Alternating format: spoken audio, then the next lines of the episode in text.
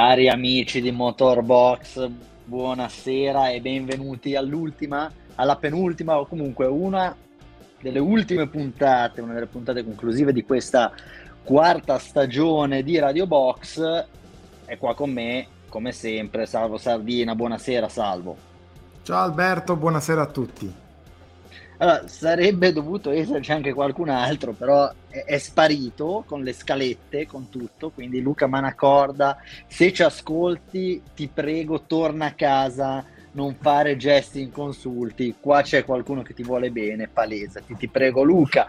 Allora, ricordiamo a tutti come seguirci. Ma è la penultima puntata, quindi se non ci avete seguito finora, non meritate di conoscere i nostri contatti, ma ve li diamo comunque. Facebook, YouTube, Instagram, Twitch, Spotify cercate Radio, Radio Box, Motorbox, Motorbox.com, da qualche parte dovreste comunque riuscire a atterrare su una delle nostre magnifiche, superbe, incredibili, incantevoli pagine e mi raccomando, leggete motorbox.com. Salvo, si è corso nel weekend, ultimo sì. Gran Premio dell'anno, dove si è corso e qual è il risultato del Gran Premio? Nel weekend si è corso il Gran Premio di Abu Dhabi, come ormai da tradizione il Gran Premio che chiude eh, il campionato. Perché fai i gesti? Cosa... Sbagliato, Gran Premio degli Emirati Arabi Uniti che si corre ad Abu Dhabi. Abu Dhabi è la città. Il Gran Premio degli Emirati Arabi Uniti, chiedo immensamente scusa, sei l'unico, penso, in tutta Italia che lo chiama Gran Premio degli Emirati Arabi Uniti. Eh, comunque sì, è quello lì. Ha vinto Max Verstappen, seguito da Charles Leclerc e da Sergio Perez. Eh, quindi poi di fatto il, il, dato sportivo del Gran Premio eh, degli Emirati Arabi Uniti è stato eh, la, diciamo, la, vittoria di, di, di, Leclerc nella sfida per il secondo posto della classifica del mondiale con eh, Perez. No, ma ti ho rotto le balle perché eh, dileggiamo solitamente chi dice Gran Premio d'Inghilterra, eccetera, eccetera, quando è il Gran Premio di Gran Bretagna. Quindi ci sta anche. Ma sai che in eh, realtà il, il, Gran Premio del Brasile da un sì. paio di anni non si chiama più Gran Premio del Brasile, ma si chiama Gran Premio di San Paolo del Brasile, così come il Gran Premio del Messico e il Gran Premio di Città del Messico. Cioè quella è la pensa dicitura ufficiale. Pensa un po', hai visto? E, e pensa che roba incredibile che il Gran Premio di Singapore si chiama Gran Premio di Singapore, ma non sai se è la città, lo Stato, la città. E non, lo puoi, e non lo puoi mai sapere, certo. Fantastico, certo. va bene. ok, eh, andiamo avanti. Andiamo avanti, direi mandiamo la sigla ed entriamo nel vivo di questa ultima, forse, puntata di Radio Box di quest'anno.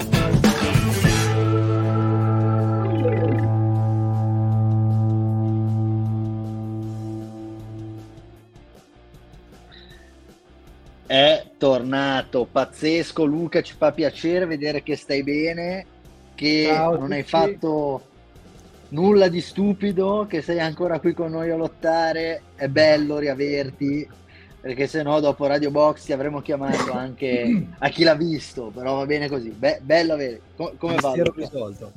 Ciao a tutti. Tra l'altro comunicazione di servizio dovreste avere un file che vi ho appena inviato che ci è abbastanza utile per questa sera sei veramente un signore, ti ringraziamo. Speriamo che, per... speriamo che non sia uno dei tuoi classici file che contiene donne nude perché non eh. ci potrebbe servire molto adesso. Allora, allora. Tra è, è lui, penso sei ormai una delle ultime persone che continua a mandare le, eh, le mail senza oggetto. Quindi eh beh, potresti essere... adesso. Non potevo scrivere i soliti messaggi d'amore che vi mando di solito. Vabbè. Prego Alberto. Egregio dottore, gentilissima signora.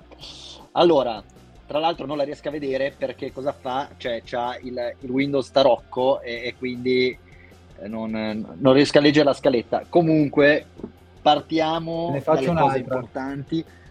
Bravo, mandamela in PDF. È il bello della diretta allora, questo.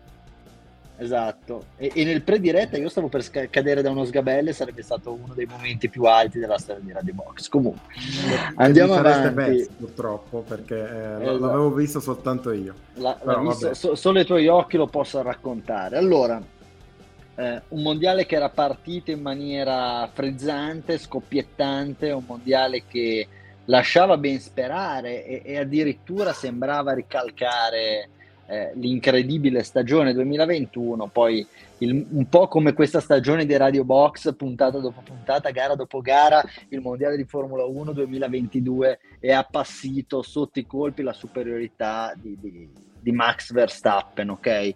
E chiaramente è da metà stagione che diamo per scontata, abbiamo dato per scontato la vittoria di Verstappen, non che in questo podcast non si sia parlato della straordinarietà e dell'incredibile forza con cui il pilota olandese abbia bissato il titolo dell'anno scorso, però forse ritagliarci un momento per, per raccontare cosa ha fatto questo ragazzo, eh, secondo me è, è, doveroso. Verstappen ha vinto 15 gare in questa stagione, record assoluto nella seconda parte di campionato, ha avuto sì la possibilità di guidare la macchina migliore, però il modo con cui nella prima parte è riuscito a limitare i danni, e, e per limitare i danni intendiamo trovarsi a metà campionato con quasi 50 punti di vantaggio sul secondo che disponeva di una macchina fino a quel momento migliore. E poi come ha preso il largo nella seconda parte ha secondo me pochi precedenti nella storia della Formula 1 non dico che sia un unicum perché stagioni di questo tipo ne abbiamo già viste però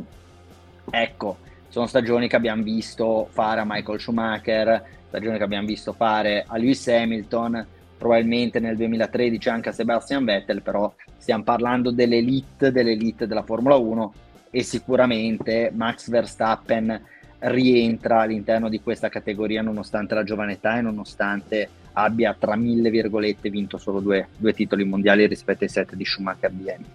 Eh, vi ha impressionato Verstappen? Secondo voi ha fatto uno step ulteriore rispetto all'anno scorso o banalmente lo stesso pilota? sia un po' più consapevole che quest'anno si è trovato con una macchina forte tanto quanto se non più eh, di quella dell'anno scorso e con un avversario che di fatto non era la Mercedes e non era Lewis Hamilton. Vado io? Prego, prego. Va di lei. Va di lei. Eh, guarda, eh, sì, assolutamente. Credo che Verstappen quest'anno sia riuscito a fare uno, uno step ulteriore. Eh, è chiaro che ehm, l'anno scorso è stato forse più evidente, no? perché eh, la, la, lotta ruota a ruota, millesimo su millesimo con Hamilton è stata una lotta che ci ha appassionati eh, fino all'ultima curva, non all'ultima curva, ma sicuramente all'ultimo giro dell'ultima gara del campionato. Quest'anno è stato un po' più facile, quindi c'è stata quasi l'impressione che, che Verstappen non si sia dovuto impegnare poi chissà, uh, chissà quanto, però eh, in realtà io credo che eh, Max eh, abbia messo sul piatto un... cioè credo di, che, che, sia, che, abbiamo visto, abbiamo ammirato un Max molto più maturo, eh, in grado certe volte anche di, um, di rinunciare magari delle, alla vittoria della singola battaglia eh, in nome della, della, vittoria poi della guerra finale, eh, per cui credo che eh, ancora una volta Verstappen eh, sia ancora nella fase di crescita della sua carriera, credo che a questo punto eh, sia un pilota assolutamente completo eh, a livello eh, dei, dei, più grandi, eh, no, chiaramente non dei più grandi in griglia, perché lui sicuramente è uno dei due più grandi in griglia, ehm, ma dei più grandi penso si può dire anche della storia. Poi chiaramente la storia, i prossimi anni ci diranno se Verstappen sarà eh, un pilota in grado di eh, bissare o di superare i record che sono stati prima di Schumacher, adesso sono di Hamilton, però in ogni caso mh, il Verstappen visto quest'anno è un Verstappen che deve far paura a tutti i suoi avversari per, i, per le prossime stagioni. Sono molto d'accordo con te. Prima di lasciare la parola a Luca, volevo solo dire che effettivamente sarà nei prossimi anni a dirci se sarà un top 10 e, e direi che nella top 10 probabilmente già ci siamo ora eh, un top 5 o un top 1, eh, posizione che potrebbe sicuramente andare a ricoprire a prescindere da quelli che saranno poi eh, il numero di titoli, che poi anche fossero 5 o 6, pu- puoi giocartela. Ecco. E no, beh, poi, volevo chiederti una cioè, cosa. Eh, scusami, parliamo ancora sì. eh, oggi, eh, poi noi siamo dei fan, quindi diciamo dei fanboy, quindi a maggior ragione, però parliamo spesso di Alonso. Alonso è un pilota che eh, in questa trasmissione non si è mai nascosto, riteniamo tra i più grandi di sempre, eh, non ha vinto com- come tanti altri, cioè tanti altri colleghi hanno vinto molto di più eh, rispetto a lui, noi comunque lo riteniamo e molti lo ritengono all'apice. Eh, poi appunto top 5, top 10, top 15 per carità, lì se ne può discutere eh, per, per, giorni senza mai trovare un accordo, però ecco, al di là di quanto vincerà, io credo che Verstappen in questo momento eh, abbia già dimostrato di essere uno dei più grandi della storia della Formula 1. Ecco, scusa, te, eh, mi hai parlato, cioè mi hai interrotto perché la domanda che ti volevo fare è, hai parlato di Verstappen come un top 2 e volevo chiederti, beh, a, a, in che posizione metti Lewis Hamilton, dando per assodato che al primo posto mettiamo Fernando Alonso? Scherzi a parte, Luca, eh, vuoi, vuoi, aggiungere qualcosa su questa stagione di Verstappen? Se ti ha impressionato più quest'anno o l'anno scorso? Come, eh, diciamo come che quest'anno sì, è stata la, la prova della, della maturità di, di Max e paradossalmente l'unico momento della stagione in cui abbiamo visto un po' il vecchio Max irrequieto, così un po' bizzarro, un po' a cavallo bizzarro, è stato in realtà non in un momento di lotta per una vittoria o comunque di un momento importante per il campionato, ma a Interlagos quando ha avuto quel momento di ribellione con eh, il muretto e non ha dato la posizione a Perez. È stato l'unico momento in cui abbiamo rivisto il vecchio Verstappen che era veloce ma un po' così ingestibile, tra virgolette. Quindi insomma, vuol dire che quel Verstappen c'è ancora, ma giace sotto a una spessa coltre invece di, di esperienza che ha già accumulato in così pochi anni e che ha messo benissimo frutto. Eh, c'è una cosa che eh, volevo aggiungere, perché tu poco fa, Alberto, nel ricordare la grandezza della vittoria di Verstappen di quest'anno, eh, hai detto che è un, una, una, vittoria che ricorda quella di Schumacher, eh, quella di Vettel nel 2013, qualcuna probabilmente anche di Hamilton nell'epoca dominante. Non credo però, eh, questa è una cosa che magari controlleremo, ma eh, mm-hmm. la, la, memoria diciamo eh, in questo momento magari eh, mi inganna, però io non credo che nessuno di questi piloti citati, che poi sono trovati a vincere un campionato con largo margine di anticipo rispetto alla fine, si siano mai trovati a un certo punto del campionato, per carità, molto presto, perché parliamo di 3-4 gare con più di 60 punti di ritardo dal leader. Cioè, nella grande cavalcata di Verstappen, secondo me la cosa da sottolineare è che eh, a un certo punto non è che non aveva la, la, macchina migliore e non ce l'aveva, ma era addirittura più di 50 punti alle spalle del, eh, del rivale nella lotta per il titolo.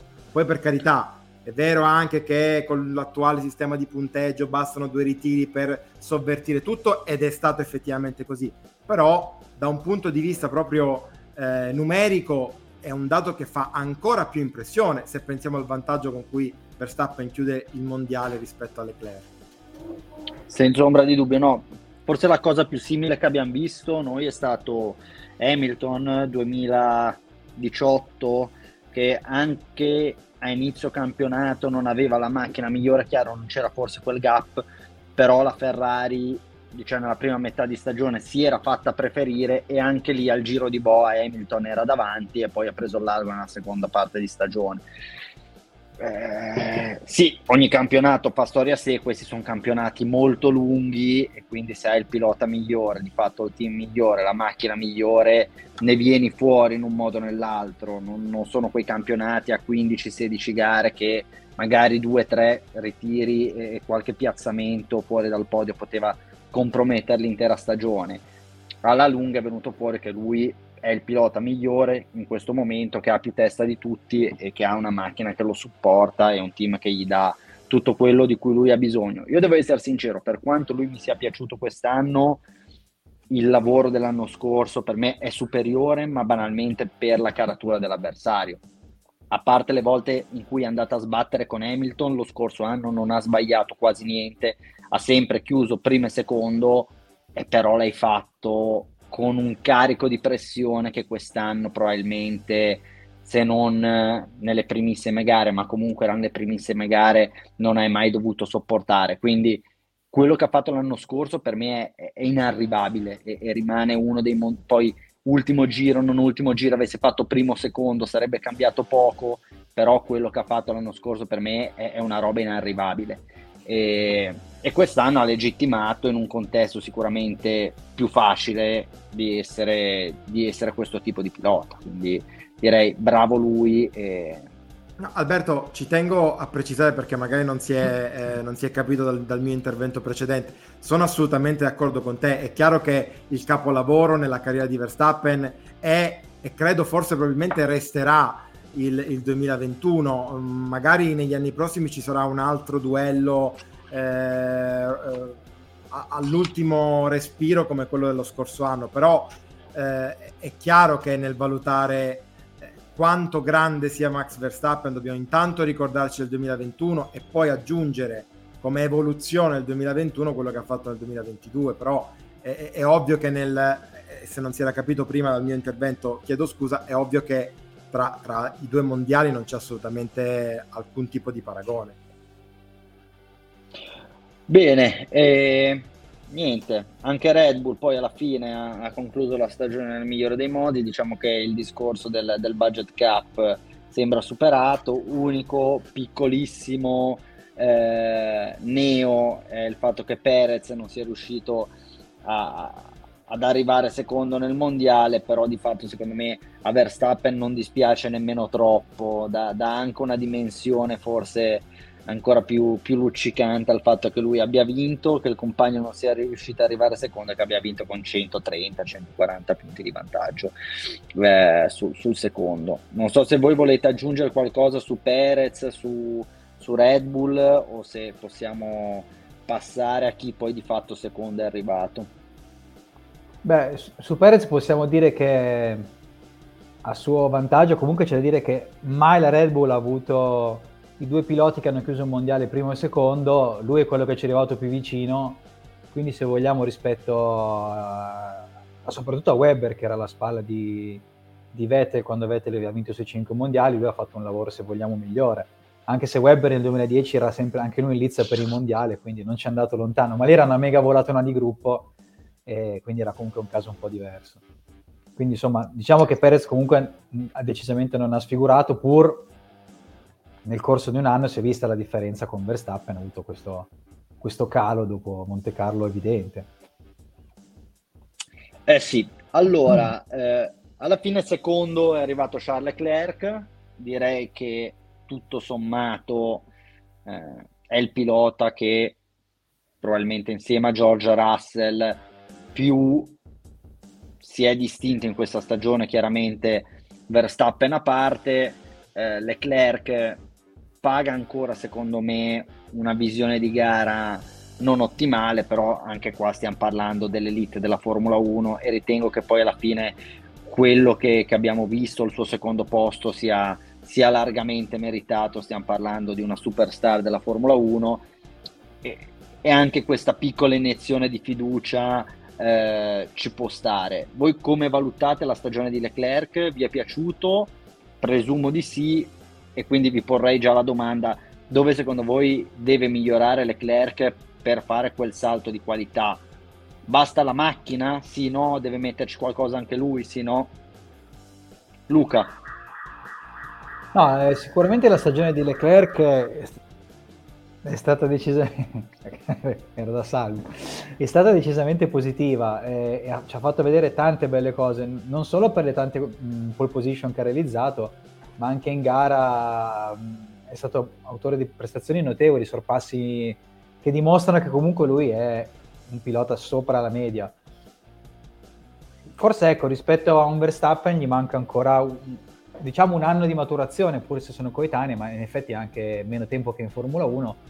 Si è visto in qualche occasione tipo l'errore in Francia. Quindi, boh, magari possiamo dire che questo è stato un po' quello che per Verstappen è stato il 2020 e l'anno prossimo per Leclerc potrebbe essere quello che per Verstappen è stato il 2021, glielo auguriamo, ecco. Ovviamente poi deve essere anche supportato dalla squadra. Cops esclusa, salvo. Ma io sai che sono d'accordo con, con Luca, eh, perché in realtà fino al 2021, anzi ti posso dire fino a Cops del 2021, fino a dopo Cops del 2021, eh, nel valutare, nel parlare di, di, Verstappen, abbiamo sempre detto sì, un, un futuro campione, un pilota fortissimo, eh, scriverà le pagine di storia dei prossimi dieci anni. e però gli rimproveravamo sempre il fatto di essere un po' troppo aggressivo, un pilota eh, da, dagli eccessivi mal di pancia, se vogliamo, essere un po' eh, uno che non sa aspettare, che si va a prendere quello che vuole anche con la forza e talvolta commettendo appunto degli errori. Eh, credo che sono tutte delle caratteristiche che, che possiamo trovare in, in, Leclerc, forse calmierate rispetto a quelle di Verstappen di qualche mm. anno fa. Eh, però anche Leclerc, secondo me, se, a, a, per rispondere alla domanda in cosa deve migliorare, deve migliorare in questo, deve essere un po' più maturo, un po' più capace di aspettare, talvolta appunto di, eh, di attendere che la gara ven- arrivi da sé, no? Certe volte, tante volte l'abbiamo detto, Hamilton è un fenomeno in questo, no? Nel capire quando è il momento di fare qualcosa e quando invece è il momento anche di essere attendisti, anche di sapersi eh, accontentare. Eh, è in questo che deve migliorare Leclerc, ma credo che se avesse avuto la macchina per giocarsela fino alla fine con Verstappen, poi non avremmo... Eh, poi al conteggio dei, dei, dei punti, degli errori saremmo stati lì eh, non credo che ci sarebbe stato un gap così clamorosamente eh, sbilanciato a favore di, eh, di, Verstappen, così come poi è stato anche con Verstappen l'anno in cui se l'è, se l'è giocata, tra l'altro ha anche vinto eh, con Hamilton.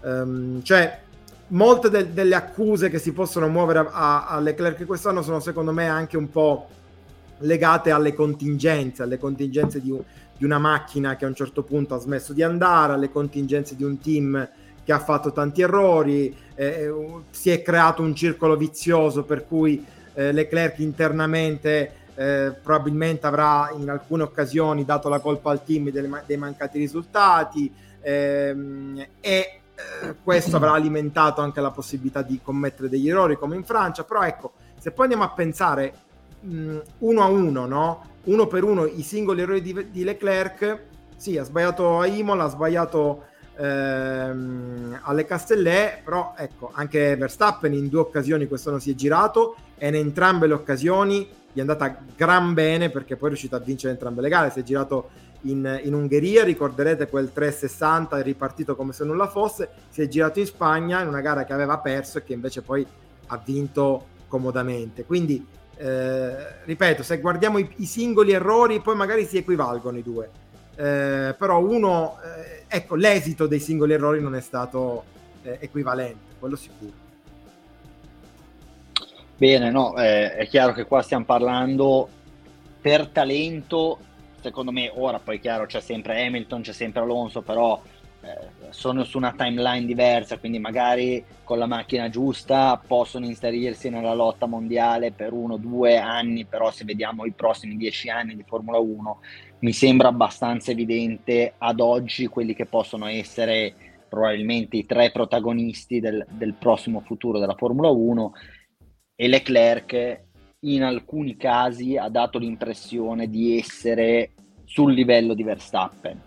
Il punto è che secondo me sono già 3 o 4 anni che Verstappen aveva iniziato a dimostrare di essere a livello dei più grandi. Su Leclerc ci sono sempre un po' di punti di domanda. Poi è chiaro, come hai detto te, è uno sport di squadra, poi il pilota è l'ultimo terminale, quindi non sai, cioè nessuno ha mai ben chiaro se il problema sia del pilota, se il problema sia del team, se le strategie vengono decise insieme, non vengono decise insieme eh, perché un pilota commette determinati errori, quindi è sempre tutto estremamente da prendere con le pinze. Ti dico, l'eye test, quindi quello che vedo e quello che percepisco, ho l'impressione che Leclerc possa lottare per il titolo con Verstappen nel momento in cui o disponga di una macchina un po' superiore, un po' tanto superiore, parliamo di magari due o tre decimi al giro, o con una macchina più o meno paritetica faccia la stagione della vita. E quello che abbiamo visto nella prima parte di stagione era un Leclerc che disponeva di una macchina sicuramente molto buona, molto competitiva, e però è sprofondato, non necessariamente per demeriti suoi, ma anche per demeriti suoi, in una posizione di classifica non, non così eh, invidiabile. Però eh, c'è solo da sperare che lui da questa stagione metta insieme tutti i pezzi e arrivi l'anno prossimo con una macchina competitiva e sia sicuramente in grado di creare un challenge a Verstappen, se no qua vediamo altri 5 anni di dominio dopo i 4 di Vettel, i 6 o 7 della Mercedes, ci manca ancora vedere altri 5 anni di dominio Red Bull, quindi abbiamo tutti da augurarci che, che Ferrari possa far bene, però ti dico, non ho la stessa fiducia che ripongo in Verstappen in Leclerc, spero chiaramente di, di sbagliarmi. Uh, che voto data la Ferrari? Tutta compresa. Hmm. Binotto ha dato 7,5-8. Secondo me è stato un po' generoso. Io direi 7 meno. Meno. 7 meno meno. Che non ah, è 6 e mezzo, ma... Voglio essere buono. tu scusami per curiosità, visto che ci fai la domanda e poi cosa fai? no, io non ho sentito Luca. Scusate, non io 7 senza, senza, meno. A, senza a meno. Eh, secondo me è complicato, ma banalmente perché a seconda della prospettiva, cioè la prospettiva è Abu Dhabi 2021 o Bahrain 2022 e lì cambia tutto perché se prendi come prospettiva Abu Dhabi 2021 gli dai 7, 7 più, hanno vinto 4 Gran Premi, hanno fatto 200.000 pole position. Se, se, prendi come prospettiva sì, 9, 9. dai anche 9. Oddio, oddio 9. Eh, vabbè, eh, comunque c'era un cambio regolamentare, quindi anche quelli che dicono dobbiamo tornare competitivi, oddio, c'è un cambio regolamentare, quindi la Brown nel suo processo di crescita non ha detto dobbiamo tornare competitivi, erano lì, dobbiamo vincere, se è la macchina per vincere devi sempre provare a vincere e, e, non ha senso dire proviamo ad essere competitivi se poi il gap all'interno della stagione si allarga. Se prendi il Bahrain, se prendi Melbourne, se prendi le prime gare, a questa squadra dai 5 perché il fatto di avere una macchina competitiva nella prima parte è quasi un aggravante rispetto a quello che abbiamo visto. Cioè, di cosa stiamo parlando? Stiamo parlando della Ferrari che è stata in grado di mettere in pista una macchina buona e poi non l'ha sviluppata a dovere e comunque anche in questo caso che voto gli vuoi dare? Cioè, qual è il risultato minimo che Ferrari deve fare? Terzo, cioè sotto il terzo posto, anzi già terzo, sei probabilmente sotto quello che è il tuo par, ok? Quindi best case eh, scenario vinci, expected arrivi secondo, worst case arrivi dal terzo in giù. Hanno rischiato di arrivare terzi nonostante inizio anno avessero la prima macchina, quindi questo secondo me va cioè è un qualcosa che dobbiamo andare a, a, valutare in maniera non del tutto positiva hanno perso i due mondiali con un distacco abissale. L'unico motivo per cui sono arrivati secondi è stato il fatto che Mercedes è partita malissimo, perché se no non sarebbero mai arrivati secondi. Se Mercedes niente niente nella prima fase di stagione avesse fatto un filo meglio. E boom, c'è un team che secondo me è disfunzionale. Hanno perso la bussola in svariate occasioni mi sembra dal punto di vista tecnico, mi sembra dal punto di vista di gestione del team, dal punto di vista delle strategie. Quindi arrivi secondo nel mondiale, vinci quattro gran premi, arrivi secondo nel piloti, sei e mezzo, però questo qui era un mondiale che non potevi perdere con cinque gare d'anticipo. Loro l'hanno perso con cinque gare d'anticipo. Quindi no, non può essere secondo me una valutazione entusiastica. Cioè, hanno portato a casa un risultato buono con una stagione a tratti imbarazzante, perché ragazzi anche a San Paolo, che gli ha montato le gomme da bagnato quando era asciutto, cioè l'ennesimo capolavoro di una stagione pasticciata. E poi di fatto, e, e qua concludo, te devi avere sì l'idea, devi avere sì il mezzo, ma poi devi anche eseguire. Dov'è l'execution qui? L'execution è stata penosa lungo tutto il corso della stagione e una squadra lo valuta anche per quello, non la valuti solo per i risultati e, e quindi bomba, cioè sei e mezzo perché chi arriva secondo nel mondiale non gli puoi dar di meno, però secondo me siamo andati molto vicini a quello che era il peggior scenario possibile per Ferrari, vale dire arrivare terzi nel, nel costruttori. Guarda, eh, non so, sono stesso... stato troppo duro. No, no, guarda, io ti ho detto che eh, do 7 meno meno, che è la stessa cosa di 6 e mezzo. Però è, è, un po' più no c'è il 7 quindi è un po' più generoso anche se poi è sei un paraculo. ma no ma più che altro perché eh, sono assolutamente d'accordo con l'analisi che fai eh, relativamente al fatto che hanno rischiato addirittura di arrivare terzi che per come erano partiti e visto che poi no eh, as good as the last race devi valutare le ultime gare le ultime gare parlano di una Ferrari che eh, non è stata neanche una lontana parente di quella che abbiamo visto in Bahrain, abbiamo visto a Melbourne, però ti dico 7 meno meno e non 6 e mezzo perché da un punto di vista morale, psicologico, eh, secondo me non, si può, non ci si può e non ci si deve dimenticare da dove arrivava questa Ferrari. Per cui, e poi era questo un altro dei, dei, dei punti eh, di, de, della, della, nostra famosa scaletta fantasma, e, ehm, uno dei punti per cui secondo me ci potrebbe anche stare eh, che la Ferrari scegliesse di eh, confermare Mattia Binotto. Cioè, eh, considerando da dove partivi e considerando che poi il voto, tu mi dici sono troppo duro, comunque è un 6,5, eh, dare fiducia a, que- a questo gruppo pi- piuttosto che dover di nuovo ripartire da zero, di nuovo cambiare tutto, far arrivare nuovi tecnici, far arrivare un nuovo team principal che avrà necessariamente bisogno di circondarsi dei propri uomini, delle, dei, de, delle proprie uomini delle proprie donne, dei, dei, dei propri personaggi fidati e, e, quindi rischiare di avere un, un, ulteriore alibi nel 2023 e avere uno che dice eh, ma io sono arrivato qui, non ho, potuto, non ho avuto il tempo di incidere, per vincere se ne parla almeno il 2025-2026 Invece, se dovesse restare tutto così, io penso che il 2023 sarebbe ad ogni, ad ogni diritto e ad ogni eh, titolo eh, l'anno in cui la Ferrari deve vincere. Cioè, eh, eh non ci saranno più scusanti. Eh, giù la maschera, devi andare a vincere, punto.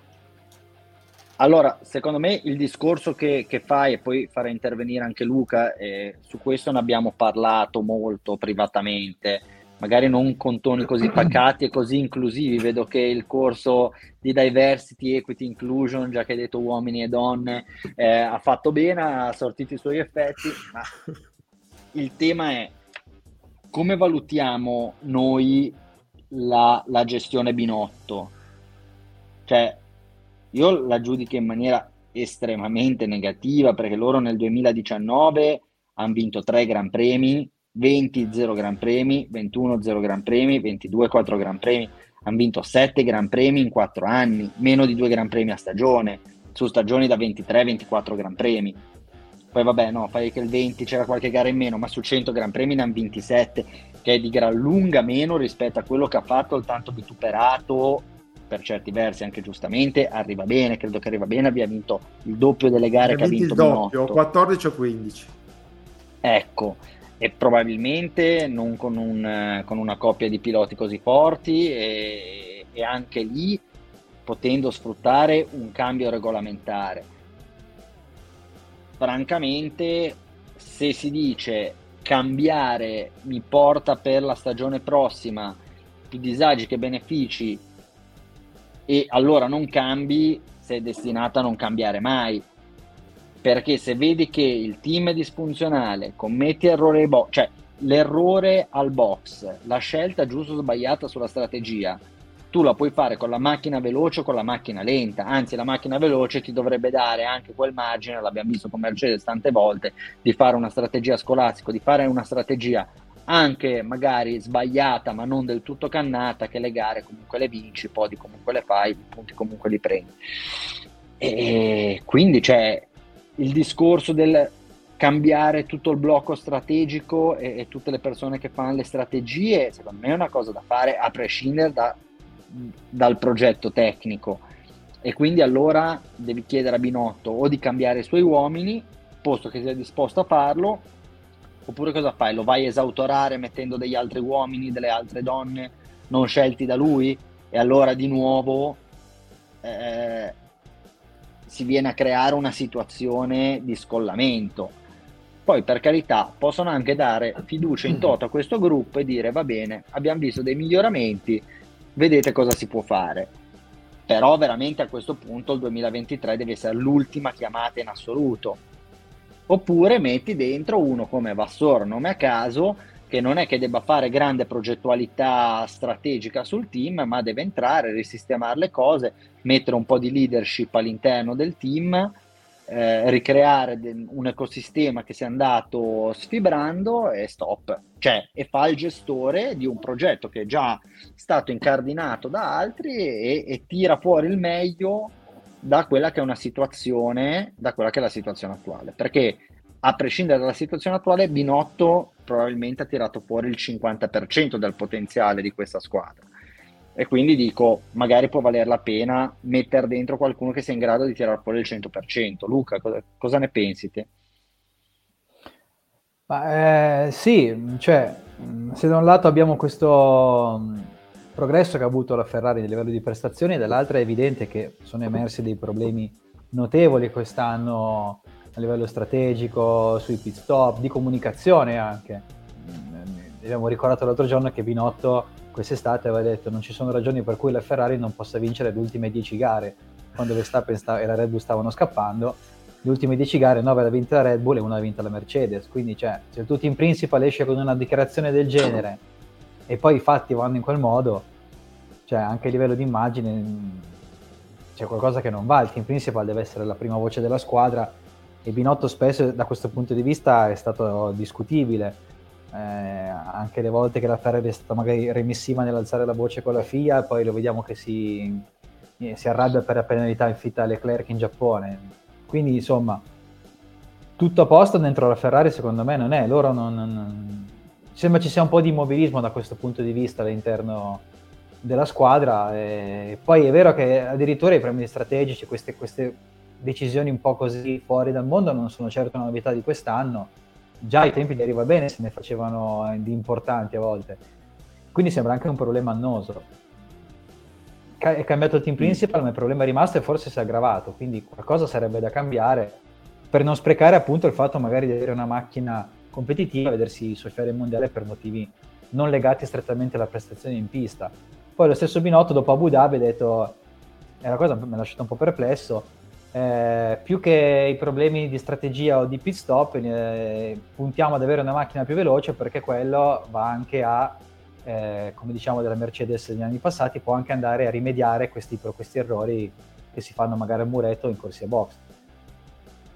Cioè mi sembra una dichiarazione un po' preoccupante, diciamo, secondo me. Sì, perché, perché poi, poi, è vero, però cioè, te devi, devi eh. correre con quello che hai e, e farlo al meglio. Cioè, hai una macchina da terzo posto, nessuno ti chiede di vincere il titolo, ma ti viene chiesto di fare sempre terzo e in due o tre occasioni provare a vincere il Gran Premio, in due o tre occasioni provare ad arrivare secondo. Anzi, quanti podi ha fatto Mercedes nella prima parte di stagione, che era chiaramente e per distacco la terza forza in campo. Però erano lì, non commettevano errori, non rompevano mai.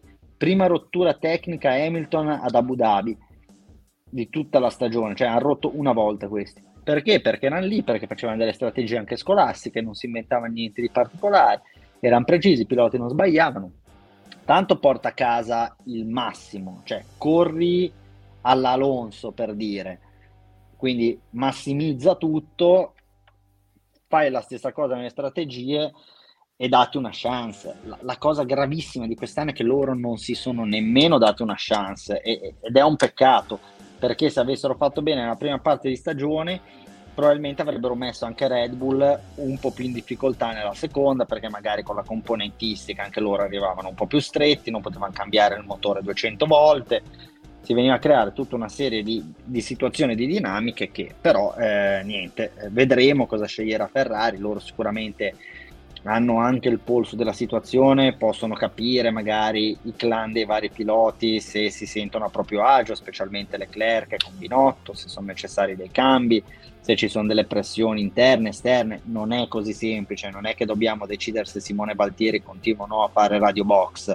che già di per sé eh, implica no, eh, scelte politiche abbastanza importanti, cambiare un team principal sicuramente per un team poi come Ferrari la borsa, eccetera, eccetera, eh, ha, ha, delle ripercussioni che non possono essere decise meramente così con le chiacchiere da bar, però eh, vedremo, ecco. questa volta però hanno fatto delle belle strategie. Con Leclerc hanno fatto belle strategie, non ha sbagliato niente, non avevano la macchina migliore, rischiavano di fare terzi, hanno fatto tutto bene, sono arrivati secondi. Cioè, questa è la controprova rispetto a quello che avrebbero dovuto fare tutto l'anno. E probabilmente facendo così avrebbero vinto 7-8 Gran Premi. Eh, ma mi viene anche da dire, anche un orologio rotto due volte al giorno segna l'ora giusta. Su 24 Gran Premi, che una volta o due facciano la strategia giusta, voglio dire, è anche eh proprio no? quasi inevitabile, voglio dire, anche impegnandosi. E diciamo che qua però c'è da dire che le due, le due strategie erano così vicine in termini di tempo finale sì. che avrebbero potuto fare l'uno o l'altra e, e, fondamentalmente sarebbe cambiato molto poco. Per tornare sulla strategia probabilmente ha sbagliato più Perez che ha distrutto le gomme, è entrato prestissimo e quindi di fatto fin dal quattordicesimo giro era abbastanza palese che lui sarebbe dovuto andare su due soste, quindi forse qua l'errore sta più nella gestione della gara di Perez che nell'abilità di Verstappen e Leclerc, dei muretti di Verstappen e Leclerc nel disegnare la strategia perfetta. Però, oh. conoscendo la Ferrari, ci ha dimostrato che si può sbagliare, possono sbagliare anche quando pare impossibile sbagliare.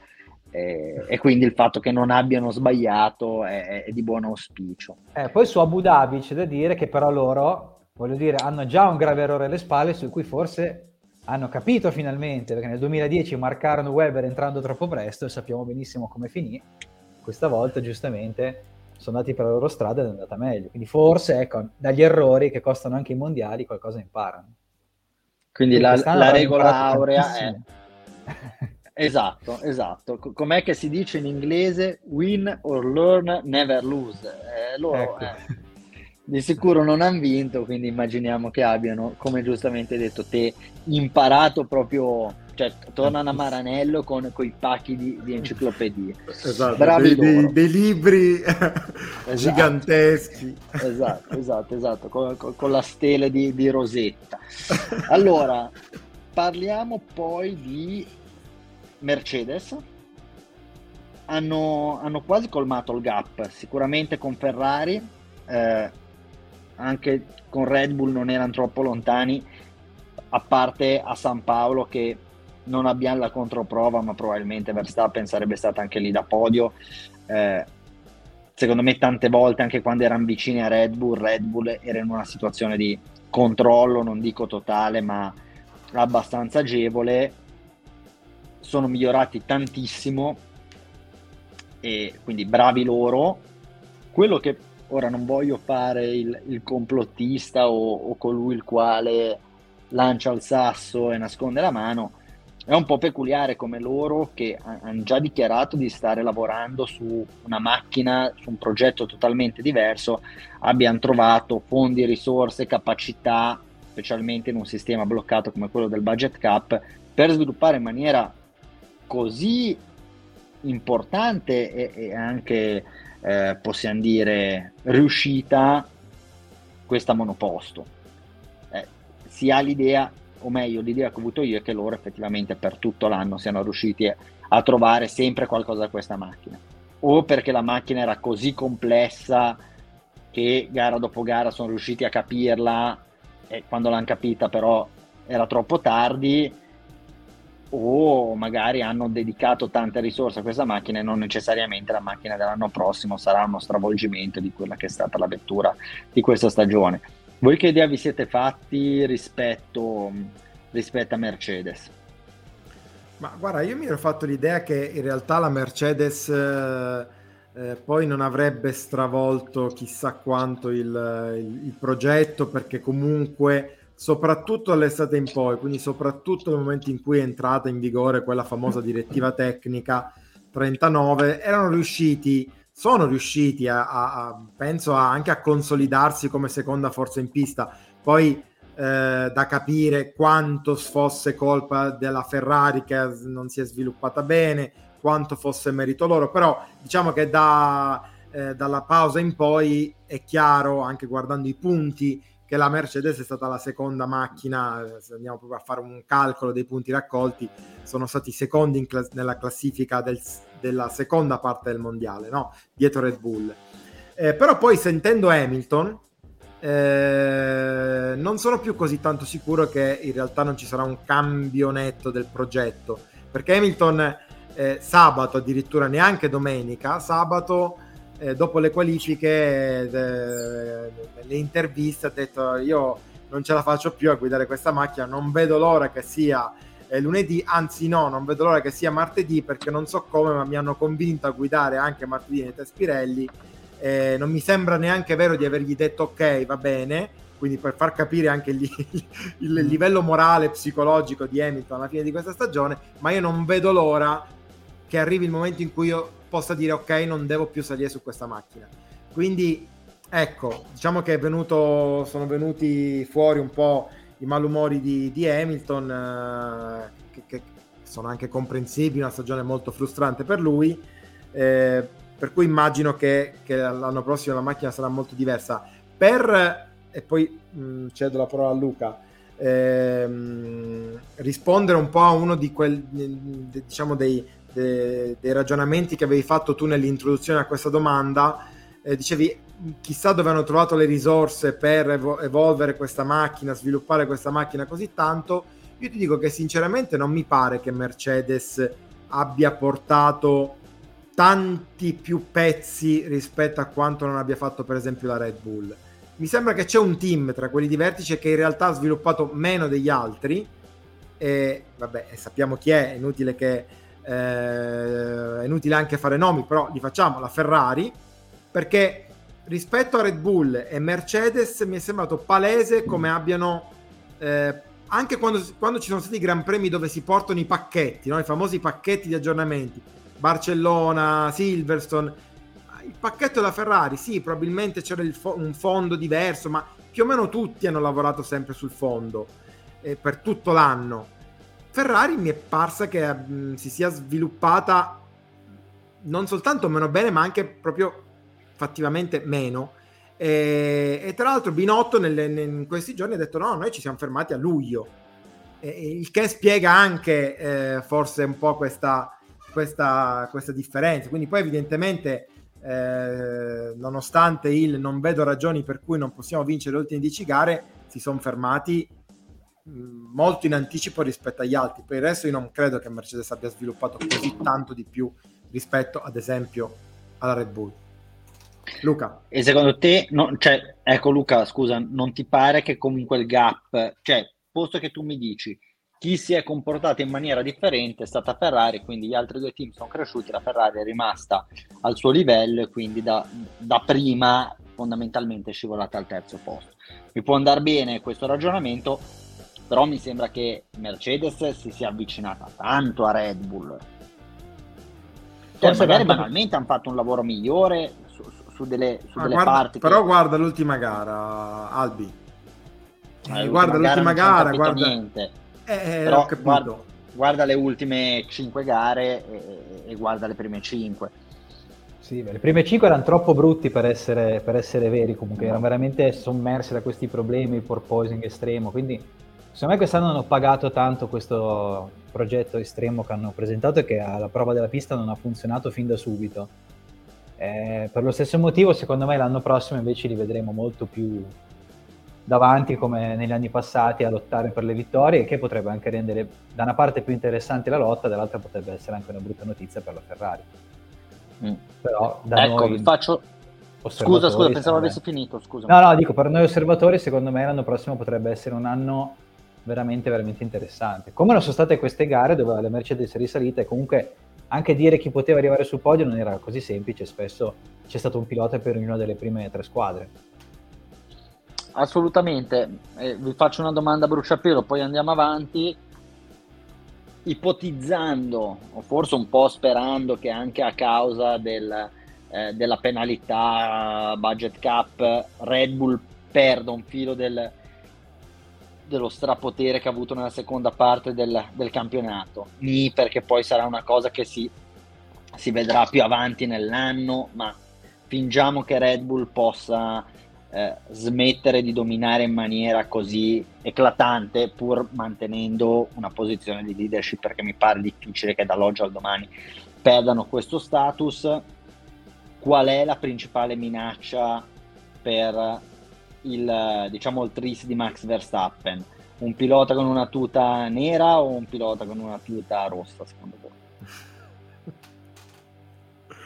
cioè, dovesse scommettere, vi dico, da qui eh, arrivo con una profezia dal futuro e vi dico, Max Verstappen non vince il campionato del mondo 2023. Voi cosa pensate? Secondo voi chi nel 2023 potrebbe vincere il mondiale se non fosse Max Verstappen?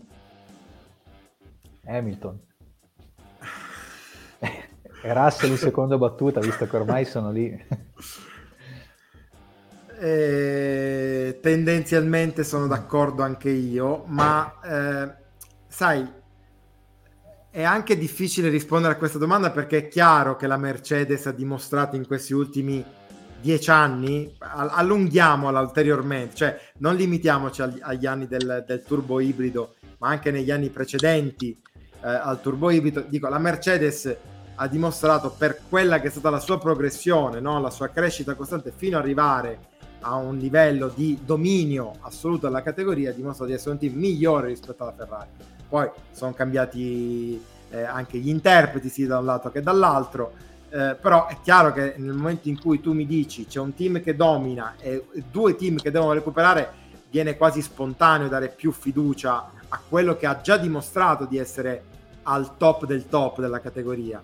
Ehm, però ecco, diciamo che guardando questa stagione, eh, in realtà io vado un po' controcorrente eh, e dico che sinceramente, vedendo l'evoluzione della stagione, vedendo na- la narrazione e il racconto di questa stagione, come l'abbiamo vissuta, come è iniziata e poi anche come è finita, sinceramente non sarei così stupito se l'omino del futuro, dopo avermi detto che Verstappen eh, non vincerà il mondiale 2023, mi dicesse, ah sai, vince Charles Leclerc.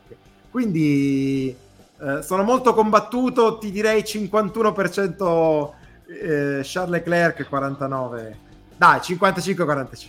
Quasi un Valtieri come risposta questa, eh? Madonna, madonna, cioè io avrei voluto che tu mi dicessi... Allora, vabbè, Charles Leclerc. Charles Leclerc. Va bene. Oh, oh, te lo sto dicendo, Leclerc. Beh, valeva anche la risposta Ceco Perez, eh? O, o, o Fernando Alonso. Fernando Alonso che tra l'altro oggi, oggi l'ha detto, eh? Cioè, ragazzi, oggi Fernando è sceso dalla macchina e ha detto: Ah no, ma quando ho firmato per, la, per, la, per l'Aston ero contento al 90%.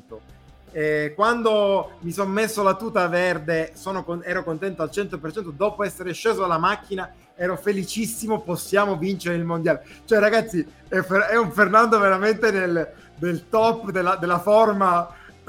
Ma questa, ragazzi, è come quando Schumacher a, a, fine 95 testò la Ferrari del 95 e disse con un motore così come, avete, come fatto, avete a fatto a non vincere il titolo e, e, così Alonso dice ma con una macchina del genere ma come avete fatto come avete fatto a non vincere il titolo sarà contento eh, Vettel devo dire no? nonostante il tributo eh, con il casco. È vero, allora bravo. E come dice Robby, e ha ragione, eh? Alonso ha 15 anni in realtà, cioè, ma è palese, cioè, è palese che ha 15 anni. Alonso ha 15 mondiali in realtà. Allora, eh, hai parlato di Vettel, eh, weekend strappalacrime, tutti commossi. Eh, non so se voi vi siete, com- io no, non mi sono commosso in maniera particolare. Eh, e non abbiamo moltissimo tempo, probabilmente ne parleremo, ci sarà un'ultima puntata con cui chiaramente saluteremo questa stagione di Radio Box in maniera compiuta, quindi parleremo di Vettel probabilmente in quell'occasione lì. Sicuramente è stata una bella festa, non eccessivamente patetica direi, eh, ma lui era sereno, ma lo dicevamo da tempo, sicuramente era arrivato il momento giusto per fare questo passo. Eh, mi sembra che le ultime gare l'abbia corsa anche bello sereno, bello rilassato, ha fatto anche delle belle performance. Eh, non so se volete, se volete, aggiungere qualcosa, però direi che è stato tutto sommato un, un, bel momento. Cioè, tra i quattro che l'anno prossimo non correranno più, sicuramente lui era il più sereno. Assolutamente sì, e poi c'è da dire questo, che è arrivata a questa età, a, quest, a questo momento della carriera, perché non è soltanto una questione di età, anche Hamilton ha 37, l'anno prossimo avrà 38, quindi è anche più vecchio di Vettel, però di Hamilton nessuno dice ma potrebbe lasciare, ma tutto sommato lascia, eh, lascerebbe sereno. Nessuno di noi avrebbe l'idea che Hamilton lascerebbe sereno in questo momento, no? Eh, però nel momento della carriera di Vettel, cioè pilota che ha vinto tanto, ma ormai tanto tempo fa, sono passati quasi dieci anni dal suo ultimo titolo mondiale, eh, ha, un pilota che poi ha avuto tante delusioni, tanti sogni, tante speranze del, del, de, delle delusioni, prima con Ferrari perché poi eh, non è arrivato il titolo, poi con Aston Martin perché evidentemente ne, in questi due anni la, la, la, macchina non è stata all'altezza delle aspettative. E, e, e, allora nel momento in cui era arrivato, nel momento della carriera di Vettel, il momento in cui si trovava Vettel è stato il, il miglior modo per lasciare. Lasci che sei ancora un pilota che ha qualcosa da dare alla Formula 1 piuttosto che ridurti a essere un Kimi Raikkonen che ha corso le ultime tre stagioni con l'Alfa Romeo ed è andato via che nelle ultime gare non aveva probabilmente neanche più voglia di salire in macchina. E quindi bene così, se n'è andato senza che appunto, come hai detto tu, risultasse una, una, una festa patetica, eh, un, un, un'esaltazione di un pilota che, che, era ormai da anni un ex. Invece lui un, ha dimostrato questo weekend di essere ancora un pilota di Formula 1, lascia bene. Eh, poi chissà, magari tornerà, però io non credo, quantomeno non credo che torni per fare la, la, la comparsata in un team di, di, di, de, del midfield, tornerebbe se magari eh, Ceco Perez viene mandato via, allora chi prendiamo? Daniel o Seb? Ma magari facciamogli fare un anno a Seb. In quel caso magari tornerebbe eh, il Red Bull. Sarebbe proprio una bella eh, idea, eh? Sarebbe proprio una bella idea. Complimenti.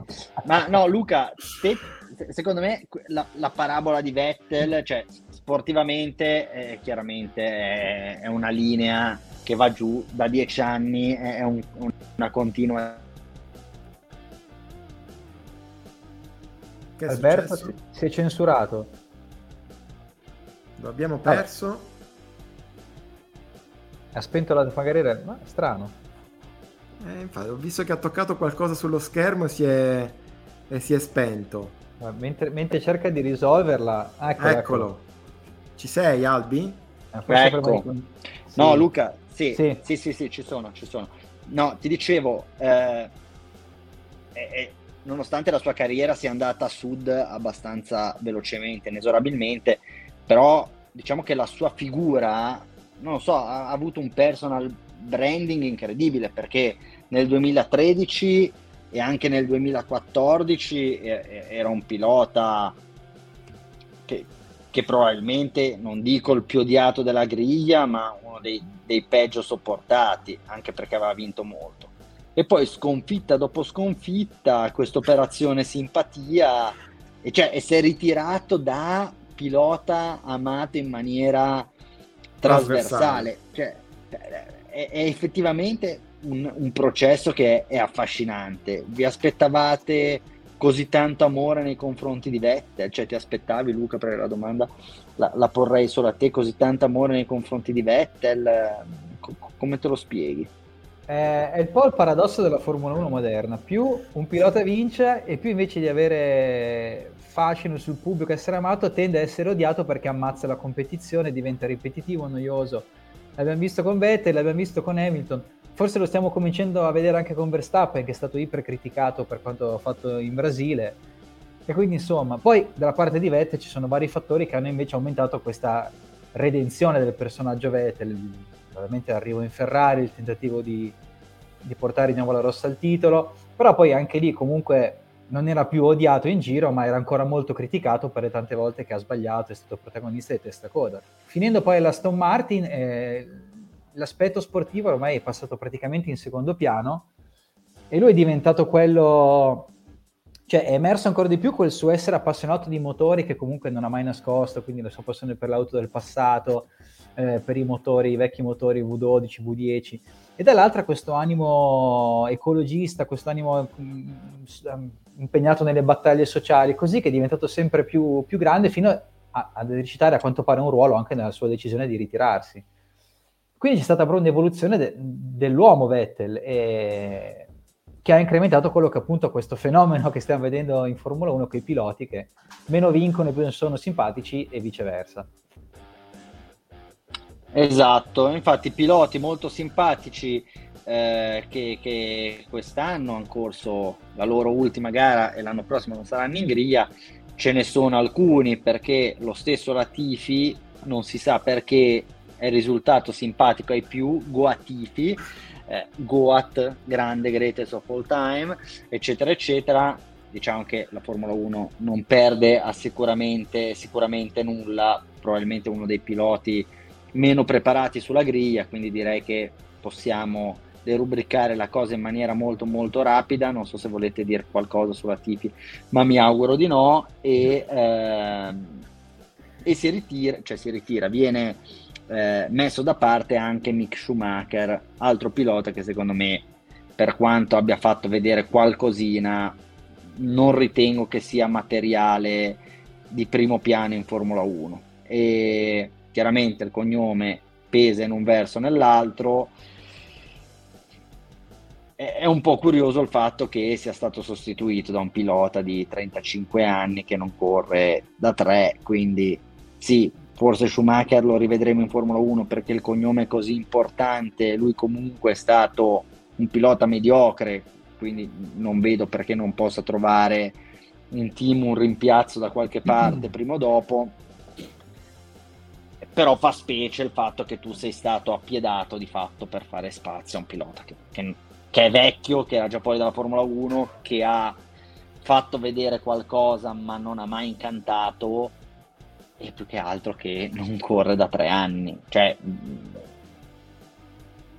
non è che è stato lasciato a casa per, per far salire in macchina Ricciardo Vettel o Oscar Piastri, che era il giovane di Belle Speranze. È stato veramente e neanche un pagante tra l'altro Albi perché esatto, a un certo punto diceva hanno, hanno, pre- hanno, ripreso Mazepin o un mh, mm, similar eh, uno simile a Mazepin no? uno che porta tanti soldi invece hanno preso uno l'anno lo pagano perché eh, Hulkenberg non è un pilota pagante quindi è uno che arriva e porta la sua professionalità probabilmente non lo ricopriranno d'oro questo mi pare chiaro però eh, sì, sicuramente la scelta fa molto specie. Poi si dice sempre che Ginas abbia una passione smodata per i piloti esperti e che hanno quindi grande, un grande bagaglio di conoscenze alle spalle. Sicuramente Hulkenberg è uno di questi, però boh, magari c'era anche qualcosa di meglio in giro, non così attempati,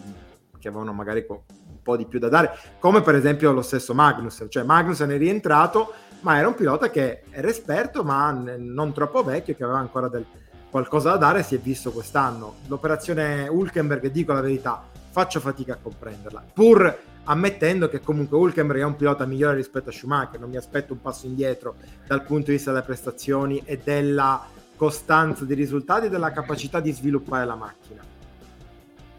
Domanda, eh, poi andiamo avanti perché siamo già oltre il tempo limite, Hulkenberg fermo da tre anni, l'anno prossimo lui fa 36 anni, secondo voi è così migliore rispetto a uno Schumacher al terzo anno? Cioè, no, arriverà il momento... Cioè, è migliore. Va bene. Cioè, Forse non sfascerà me... le macchine, non farà i danni che ha fatto esatto. Schumacher quest'anno.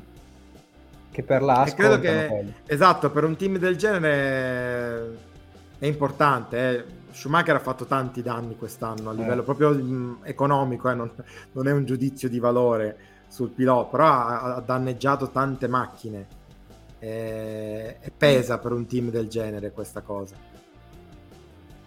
Sì, però diciamo che è una scelta che non mi convince fino in fondo, fermo restando che secondo me Mick Schumacher era uno dei 4-5 piloti meno capaci all'interno di questa griglia, il cui chiaramente livello era, era estremamente alto, però ecco, Hulkenberg secondo me l'anno prossimo rientra in quel tier lì, cioè ce ne sono pochi che ai nastri di partenza vedo meno competitivi rispetto a Nico Hulkenberg. Poi magari ci, ci, dimostra che non ha vinto un mondiale solo perché non si è mai trovato nella, sulla macchina giusta posto che magari negli anni d'oro negli anni d'oro era un, un, ottimo pilota però ecco inizia ad avere secondo me qualche primavera sulle spalle, ma vedremo. Forse il, il ritiro che lascia un po' più perplesso, il ritiro comunque, la, diciamo, l'anno sabbatico forse che lascia un po' più perplessi, è quello di Ricciardo, ce lo siamo detti, t- tra i quattro sicuramente era il pilota migliore eh, o potenzialmente migliore, negli ultimi due anni ha corso malissimo, ha avuto enormi difficoltà, quindi dal punto di vista della McLaren ci sta eh, salutarlo, mi sembra del tutto legittimo. Bisogna capire se lui troverà le motivazioni, la voglia per... Sembrava molto motivato, diciamo che anche, nelle, anche lui nelle ultime gare ha fatto vedere, tolto il Brasile, qualcosa di decoroso, cioè un pilota che sicuramente può stare in Formula 1, cioè posto che ci sta gente come Magnussen, gente come, come Nico Hulkenberg, per fare due nomi che abbiamo appena, appena fatto, a maggior ragione ci può stare Daniel Ricciardo.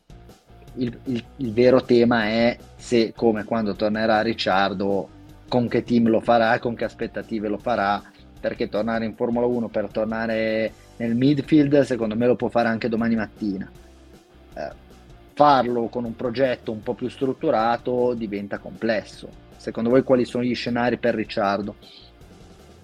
Non vedo scenari, nel senso che se l'obiettivo di Ricciardo è andare in un team di, di vertice, i team di vertice sono tre, Ferrari mi pare che sia ben, eh, ben stabile, eh, Red Bull Verstappen è inamovibile, intoccabile, ha un contratto fino al 2028, Perez in questo momento è oggettivamente un pilota migliore di Ricciardo, e la Mercedes sì, eh, ha un tassello che è traballante, eh, che è quello di Hamilton, perché Hamilton a un certo punto potrebbe, vista l'età, decidere di ritirarsi, ma è anche vero che quest'anno ha ripetuto più volte che la sua intenzione è addirittura di continuare, lui stesso ha detto a un certo punto anche 5 anni.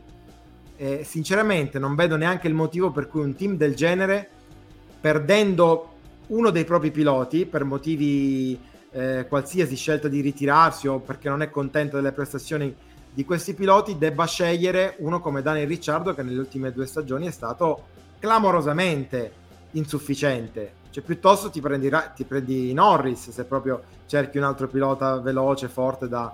Eh, se invece cerchi un, un, gregario, probabilmente non vai a prendere Ricciardo, che comunque ci avrà i suoi 34-35 anni quando se e quando rientrerà. Motivo per cui sinceramente io non capisco la scelta di Ricciardo di restare fermo, non capisco la scelta di andare in Red Bull come terzo pilota e io sinceramente al posto suo avrei di corsa accettato l'offerta dell'AS che non è più l'AS del 2020 e del 2021 ma è una macchina che ha assolutamente eh, diritto di cittadinanza in questo campionato, una macchina che come abbiamo visto in determinate condizioni si gioca bene le posizioni in zona punti, per cui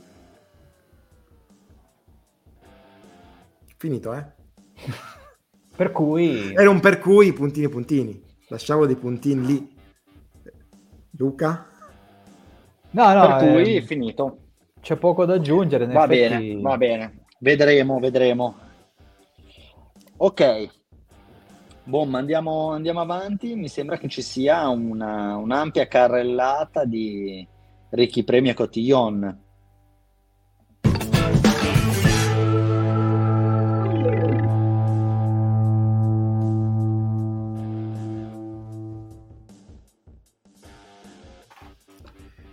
Luca, mi, mi, prendo io il tuo spazio. Vai, vai. Eh, perché così andiamo un po' più spediti. Eh, ci sono 10 meme, eh, non pensavo di andare così lungo. Eh, partiamo dalla numero 10 perché si è detto che la Red Bull non ha mai vinto, il, non ha mai fatto doppietta di piloti nel, nella classifica piloti. Eh, c'è qui uno spoiler di quello che succederà l'anno prossimo per consentire a Perez di arrivare secondo in classifica e questo qua c'è il sidecar della Red Bull con Perez lì che saluta, sarà, avrà il ruolo di salutare la folla, soprattutto saranno contenti in Messico quando lui saluterà eh, il pubblico dalla, qui dal calessino attaccato alla, alla pancia laterale della, della, macchina di Verstappen. Vado alla numero 9, sempre, parliamo sempre di Red Bull e di come Verstappen abbia cercato di aiutare in vano eh, Ceco a raggiungere il suo secondo posto. Ecco qui Max quando eh, viene a sapere che Ceco ha perso il secondo posto. Guardate, c'è tanta tristezza appunto da asciugare eh, il pianto delle eh, sonanti banconote appena, appena stampate.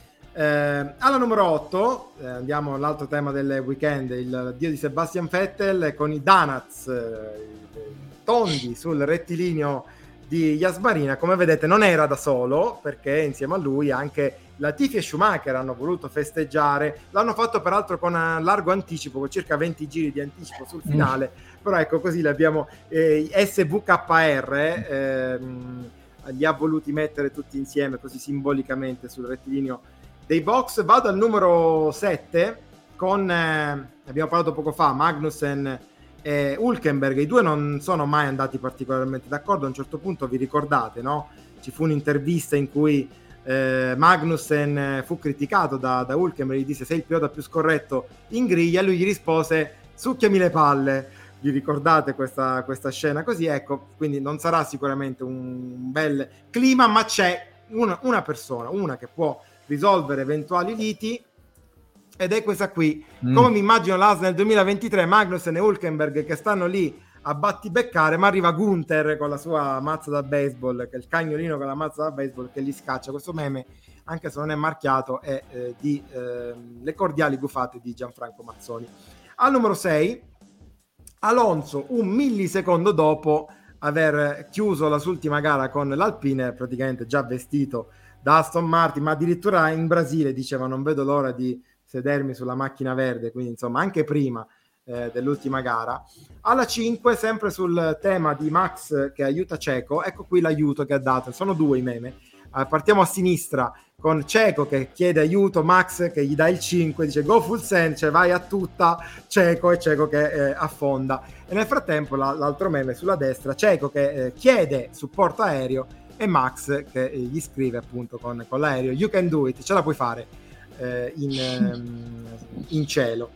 Eh, al numero 4 una pagina in che cieco. vi sarà in cieco, una pagina che vi sarà eh, sicuramente eh, nota, è la pagina degli up and down di Manacorda che ehm, salutato così il casco effettivamente siamo rimasti tutti allibiti nel vederlo di Alonso che a un certo punto piuttosto che salutare cosa che magari ci stava, no? l'Alpine, il team con cui ha vinto due mondiali, e invece ha deciso di salutare il suo nemico giuri- giurato, quello che neppure veniva considerato come un suo vero rivale ai tempi della lotta eh. con la Ferrari, e gli ha fatto questo casco e, e Manacorda ricorda giustamente con una serie che noi abbiamo amato, Mr. Robot, non so nemmeno più cosa sia reale, cioè perché quando l'abbiamo visto abbiamo tutti quanti pensato ma eh, no, è, ver- è, un fotomontaggio, non può essere eh, vero, invece era vero. Restiamo in tema di caschi, il numero 3, il nuovo, questo è San Brembo, il nuovo casco per Leclerc, vedete in basso ci sono tutti i nomi, eh, Adelmo, Adolfo, Adriana, Adriano, tutti i nomi del...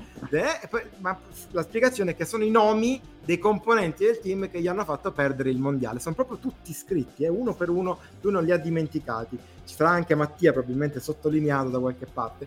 Eh, restiamo sempre in tema di caschi perché anche il casco forse il più bello del weekend era quello di Sebastian Vettel e Flop Gear ci spiega Ma... che Vettel dedica il casco ai tifosi mm. finiti in psicanalisi dopo Hockenheim 2018 vedete ci sono le, le, le, fotine ci sono i singoli le, foto dei, dei, dei, singoli tifosi sono tutti quelli che hanno, sono andati in psicanalisi dopo Hockenheim 2018 ma, ma al numero uno non potrebbe che esserci lui il GOAT.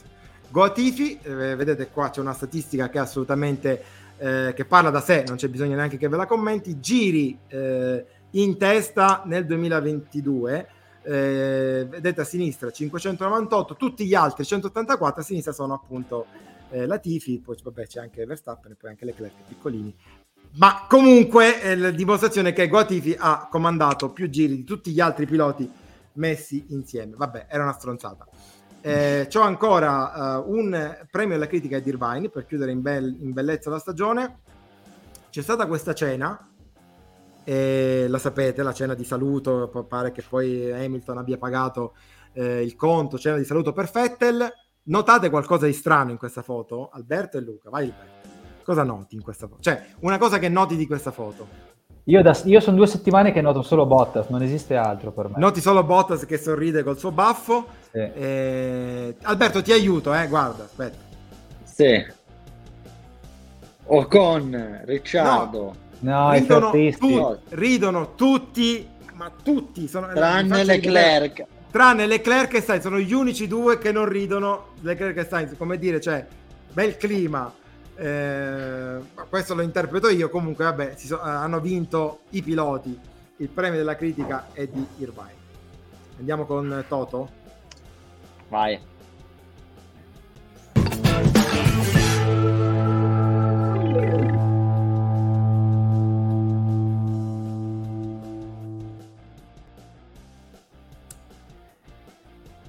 Abbiamo i verdetti, signori c'è un verdetto, verdetti, verdetti, un verdetto vai, finale vai, vai. è eh, incontestabile. La pista ha parlato, Luca Manacorda è il campione bravo. del Toto Box, Grazie. bravo, bravo, Grazie. bravo. Voglio la fotina l'anno frega prossimo. un cazzo. Eh? Voglio la fotina sul Toto Box l'anno prossimo.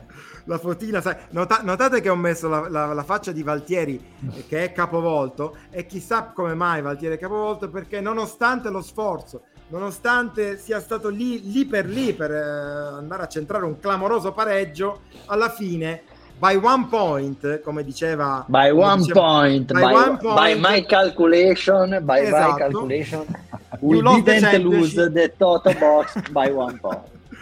E quindi Simone Valtieri perde per un punto. La cosa è anche molto, se vogliamo, divertente perché sappiamo già che cosa gli spetterà la prossima settimana Ehm, fra due, fra fra due settimane. settimane. sì è vero, fra due settimane, l'ultima puntata. Sappiamo già la penitenza che aspetterà Simone Valtieri, vi rimando la classifica sa- soltanto per salutare ignobilmente eh, Antonio Caruccio che ha fatto un pronostico assurdo, ha preso soltanto un, un punto, quindi veramente lo schifo eh, più totale, quindi Caruccio fai cagare. Ehm... così gratuitamente. Così gratuitamente perché l'altra volta Griglia mi ha fatto un po' uno scherzone, quindi lo, lo, lo saluto così. E vabbè, quindi a questo punto non ci resta che ci vediamo tra due settimane. Una cosa importante, visto che parliamo di pronostici, fatemi dire che abbiamo concluso anche la nostra lega su F1 Fantasy.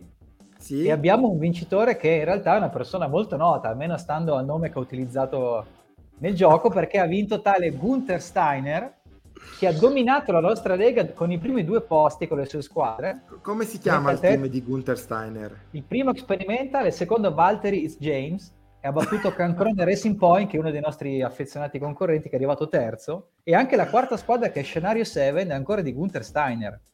Ma allora, secondo... bravo Gunther. Bravo Gunther, io ho qualche dubbio che possa essere il Gunther originale, però comunque, come avevamo pro- promesso, avendo vinto questo Gunther, se si vuole far sentire tramite, contattandoci tramite email o social, lo possiamo eh, ospitare per questa ultima puntata di Radio Box, sia fisicamente oppure in collegamento come stiamo facendo adesso. Volentieri, quindi Gunther, chiunque tu sia, se ci eh, senti, se ci se senti ci eh, palesati, in qualche modo scrivici nei nostri social eh, privati per, o pubblici, quello che vuoi, ti, ti risponderemo.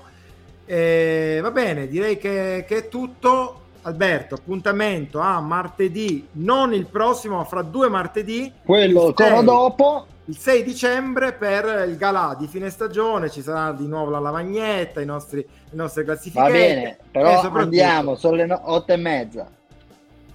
Ciao. Ciao.